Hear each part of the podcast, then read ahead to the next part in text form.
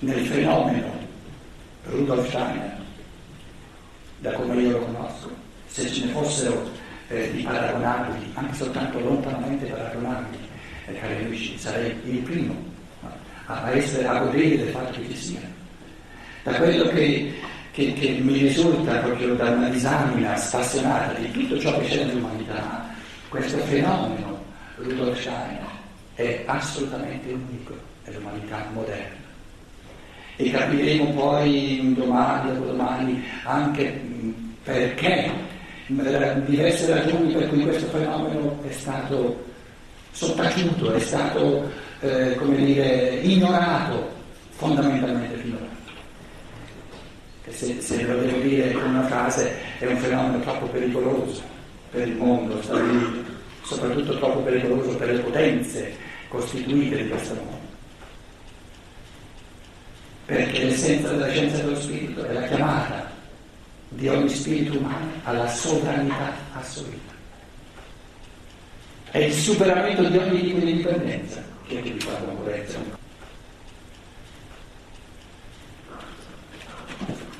Tutti mi fanno concorrenza.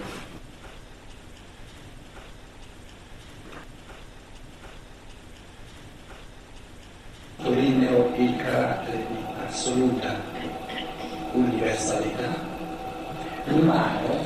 L'umano ha due facce. Eh, in tempi non facili eh, come quelli in cui viviamo, tempi di estrema complessità, eh, alla scienza, alla tecnica, di vita sempre più difficile, è importante che torniamo senza semplificare, cioè senza eh, cadere nella semplicioneria, però è importante ritornare ad alcuni fondamenti dell'esistenza. Allora l'umano ha due dimensioni fondamentali, l'universale e l'individuale. L'universale è ciò che tutti gli uomini hanno in comune, tutti, se no non sarebbero tutti gli uomini. E l'individuale è la particolarità, l'unicità, la specialità di ognuno.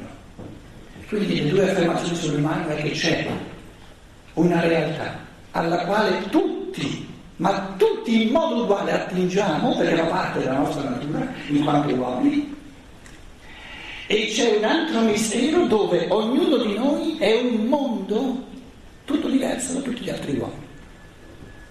Tutti e due fanno parte dell'umano. E sono due mondi di godimento infinito, godere ciò che ci accomuna e godere dell'apporto unico, indispensabile di ognuno. Perché questa, questa unicità di ogni individuo crea una ricchezza infinita nell'umanità. Guai se mancasse anche soltanto quella sfaccettatura unica che è questa persona, quest'altra persona. Ogni essere umano che uscisse dall'umano impoverirebbe l'umanità infinitamente perché è infinito ciò che ognuno nella sua unicità porta nel mondo. Che poi sia un cammino di coscienza, prenderne coscienza dell'unicità di tutti gli aspetti infiniti, tutti i modi, tutte le sfumature speciali di ognuno. Questo sì, però è un cammino di umanizzazione che, che ci aspetta, che può darci eh, gaudio, eh, gioia all'infinito.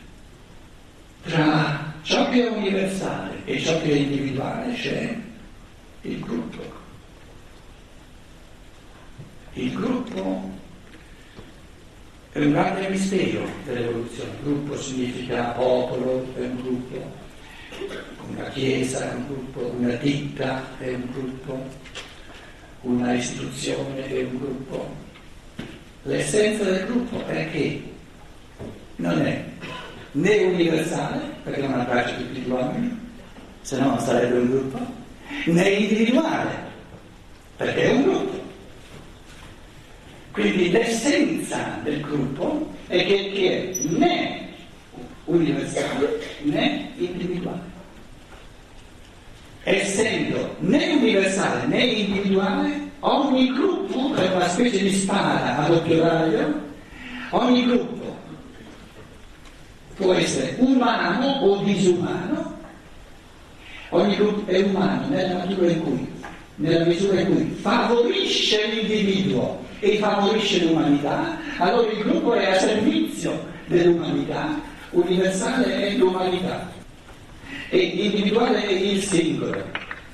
Nella misura in cui un raggruppamento, un popolo per esempio, si pone a servizio dell'umano, che è l'umanità intera, senza escludere nessuno, e a servizio del singolo in ogni uomo, il gruppo è buono, perché è uno strumento per l'umano, per il doppio, il duplice umano, dell'umanità dove nessuno è escluso e del singolo dove ognuno è speciale, è unico. Nella misura in cui e questo anche deve essere possibile perché è nella natura della libertà gestire il gruppo in due direzioni opposte, nella misura in cui il gruppo si fa fine a se stesso e strumentalizza l'individuo per il gruppo e distangua l'umanità, sfrutta l'umanità per eh, il potere, per diciamo, la gloria o che sia di questo gruppo, allora diventa un fenomeno disumano contro. La scienza dello spirito di Rudolf Steiner, da come io la conosco, ormai da più di 30 anni che la studio giorno e notte, direi che è il primo fenomeno, anche perché prima non c'erano i presupposti di coscienza necessari, è il primo fenomeno nell'umanità di assoluta universalità e di assoluta individualità. Ed è il primo fenomeno che se viene vissuto rettamente impedisce il sorgere di un tipo di raggruppamento che diventi fine a se stesso e che cominci a fagocitare l'individuo e cominci a succhiare la linfa dell'umanità eh, per, il proprio, per il proprio tormento. Nella misura in cui, naturalmente, nella misura in cui dovesse succedere che si usa la scienza dello spirito per creare raggruppamenti che tendono poi a, a diventare fine a se stesso, se ciò dovesse succedere, io sto dicendo che è contro, direttamente contro la natura di questa scienza dello spirito.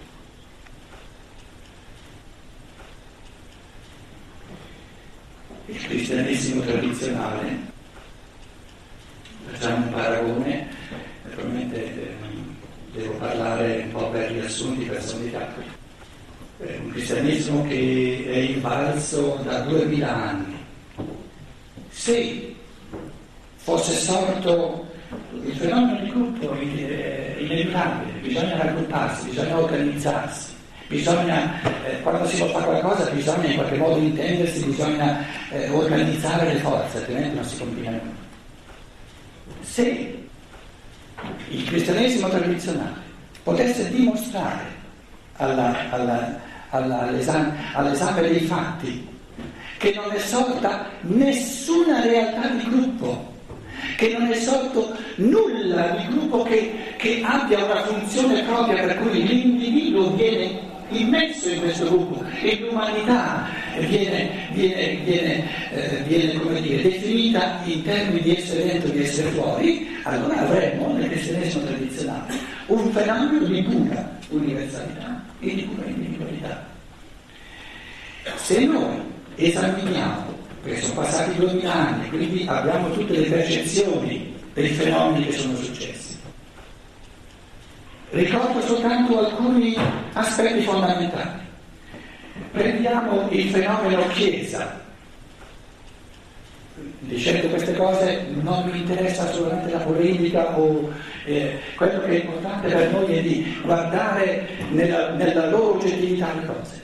Eh, sto ponendo la domanda fino a che punto il cristianesimo tradizionale, così come è stato praticato, ha espresso squisitamente l'universale umano e ha espresso squisitamente l'individuale, lo spicco individuale di ognuno.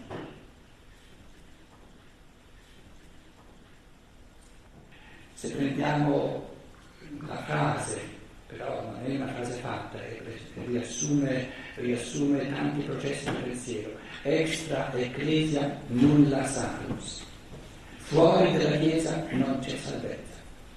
Questa espressione è un'espressione di abissale negazione dell'universale umano. Per questa espressione dice o tu fai parte del gruppo degli eletti oppure sei escluso. Basta un'espressione del genere come contenuto di coscienza per escludere addirittura la maggior parte degli esseri umani dall'umanità.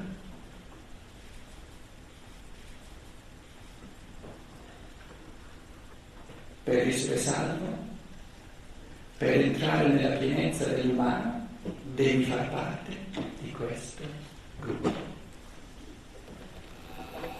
che è una istituzione terrena, intendiamoci bene, perché se la Chiesa fosse semplicemente una realtà spirituale, allora ci appartengono tutti i giorni.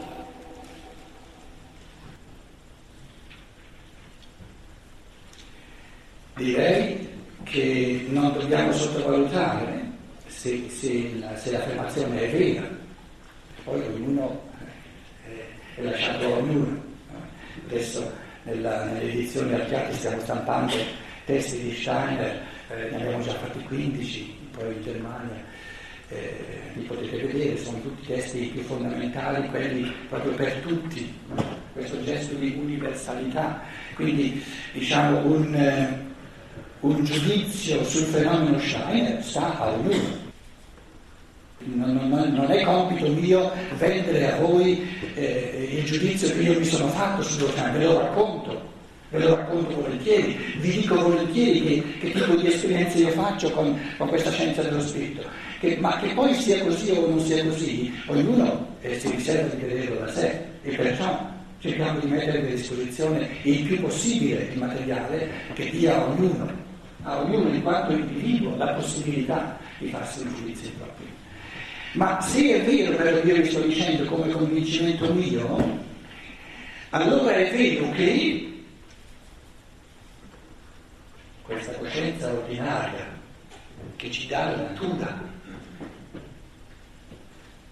gli adulti, è talmente intrisa, è talmente imbevuta di elementi di natura che la natura ci costringe a frammentare, a dividere, a sottodividere l'umanità in gruppi. Come possiamo noi, in base a una coscienza che ci dà la natura, il corporeo, come possiamo noi assurgere alla coscienza di ciò che è universalmente umano se in questo tipo di coscienza il corporeo è codeterminante? Perché il corporeo o è una corporeità italiana e allora ti dici certe cose, o è una corporeità tedesca e allora ti dice altre cose, la natura ha altre forze, oppure è americana, allora dice altre cose. In altre parole, nella coscienza ordinaria che tutti abbiamo, proprio perché sappiamo che la natura, le forze della natura sono determinanti, perché ci, questa coscienza ci viene data dal crescere nelle forze della natura per forza dobbiamo vivere in questa, in questa, in questa coscienza ordinaria, la prigionia, il vanto, le illusioni che vengono dalla natura. La coscienza che ci dà la natura rende ciò che è diverso di popolo in popolo più importante di ciò che abbiamo tutti in comune. Perché ciò che tutti abbiamo in comune è al di là della natura, è in ciò che è spirituale. Però ciò che è spirituale ce lo dobbiamo conquistare nella libertà. In altre parole l'irruenza della natura nella coscienza dell'adulto ci dà una umanità frammentata, una umanità di vanto, di popolo, di razza, eccetera, eccetera, eccetera, come compito della libertà di superare questo stadio propedeutico, transitorio, di passaggio, con uno stadio di coscienza dove assurgiamo a una realtà dove tutti gli uomini sono assolutamente uguali.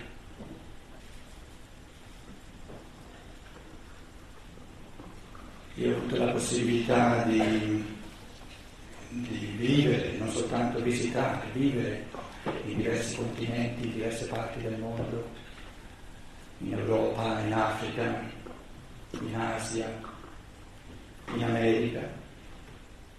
E devo dirvi, è incalcolabile l'apporto della natura che ci frammenta, che ci divide, che ci diversifica, che ci pone gli uni contro gli altri, è incalcolabile l'apporto della natura nella coscienza ordinaria dell'adulto. Se noi ci rendiamo conto di quanto incalcolabile sia questo apporto, comprendiamo quanto urgente sia il prossimo, successivo gradino di coscienza. Perché il prossimo gradino di coscienza pur essendo gli strumenti corporei del tutto diversi, acquisiscono qualcosa di assolutamente comune. Diventano tutti ugualmente strumenti per un cammino dello spirito. E come strumenti sono tutti uguali, perché diventano strumenti, strumento e strumento. Nessun uomo ha più la possibilità di identificarsi con la natura, perché identificarsi con la natura significa restare indietro nell'evoluzione. Certo che è possibile identificarsi con la natura, certo che è possibile dire ma tutti i fenomeni di coscienza in me vengono causati dai geni, dalla composizione dei geni. Certo che è possibile essere nella propria coscienza un puro risultato della natura, certo che è possibile, però questo significa restare indietro, significa omettere il meglio dell'evoluzione che è ciò che compie non la natura, ma la libertà. La natura ci rende tutti diversi, la natura crea gruppi, la natura non crea individui e non crea l'universale umano, la natura per natura crea gruppi, raggruppamenti. La libertà crea l'universalmente umano e l'assolutamente individuale fino all'uno.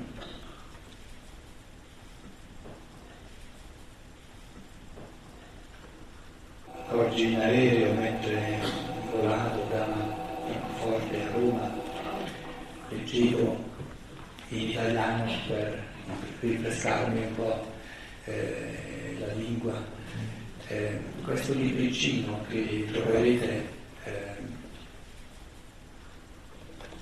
il titolo è Che cosa è o chi è Cristo? L'ho messo tra virgolette Cristo, specialmente in Italia, visto la, la non, facile, non facile accesso. Chi è Cristo? Tra virgolette. E rileggevo, specialmente la seconda parte, e dicevo stesso, ma tu questa sera a Roma ti troverai a balbettare, proprio a faticare, a dire delle cose che qui in fondo in questa conferenza di Steiner sul sulla realtà che gli uomini, una parte degli uomini che hanno il Cristo dice in un modo così profondo. Però non viene letto, viene ignorato nell'umanità di oggi. E viene assume il pensiero fondamentale che dice, soprattutto nella seconda parte, è di una bellezza strabiliante, dice,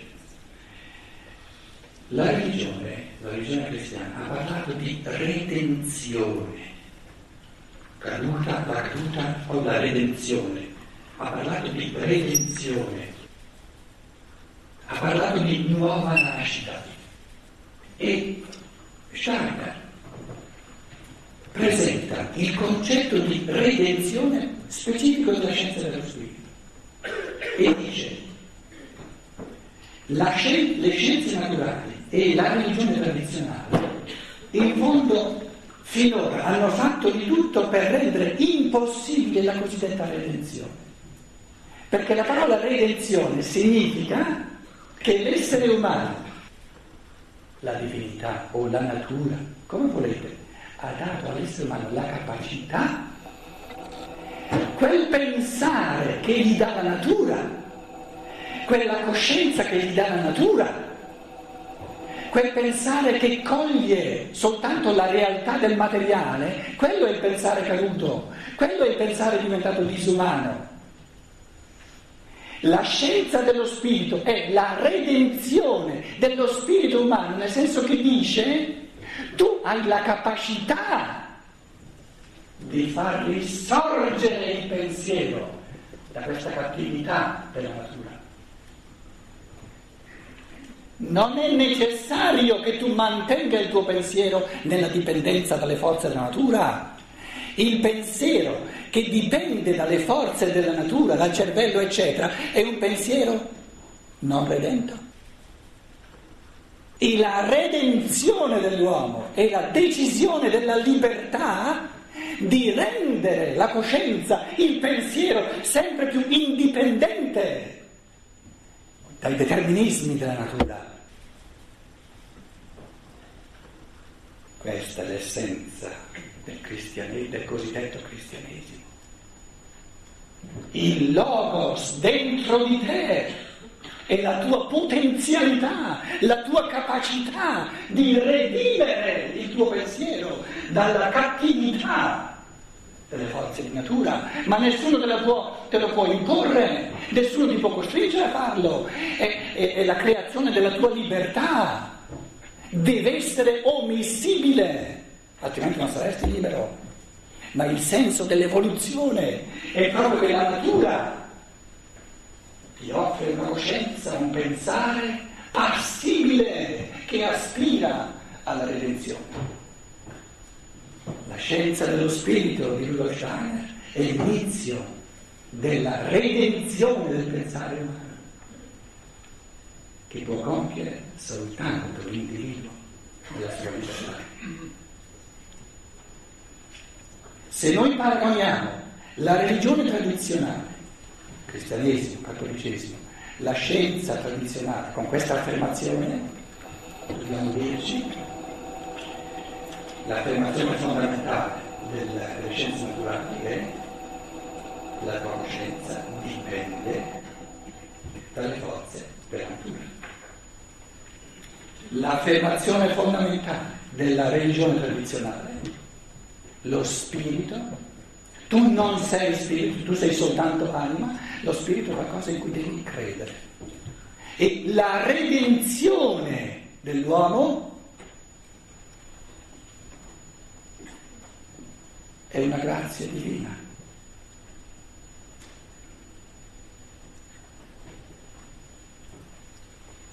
se, se è la grazia divina a redimere il mio pensiero, a me non resta nulla da fare. La grazia divina mi rende capace di redimere il pensiero. Guai se viene a redimere lei il mio pensiero. Se la grazia divina viene a redimere il mio pensiero, allora si tratta del suo pensiero, non del mio. In altre parole, in questi duemila anni c'è stato un primo inizio, l'infanzia del cristianesimo.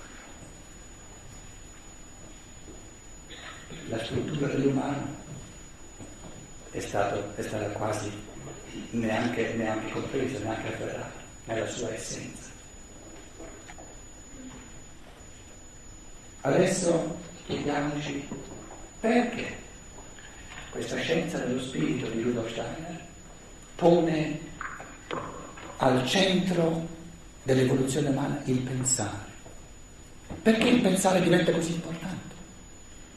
In un mondo che parla di scienza, di percezioni sensibili, moltiplicate all'infinito, in una religione che ha sempre parlato di fede nella grazia divina. Ora sorge un impulso dove il pensare acquisisce uno spicco morale assoluto, la responsabilità morale nei confronti del pensato. La risposta a questa domanda è molto semplice, ma è molto difficile. Il motivo per cui nella scienza dello spirito il pensare diventa così fondamentale è che il pensare è la cosa più concreta, più bella più appassionante che ci possa essere al mondo. Nulla è così concreto come il pensare. Tutto ciò che non è pensare è astratto, non, non si avvicina all'umano. Un pensiero che una persona ha, lo vive come qualcosa che gli è intimo in modo assoluto. Tutto il resto che non sia pensare è più estrinseco al mio essere. Voi direte per esempio, ma amare è ancora più, è ancora più, più, concreto che non è l'essenza dell'amore, è il pensiero. Avete mai provato ad amare dormendo? Come mai colui che dorme non può amare perché non pensa?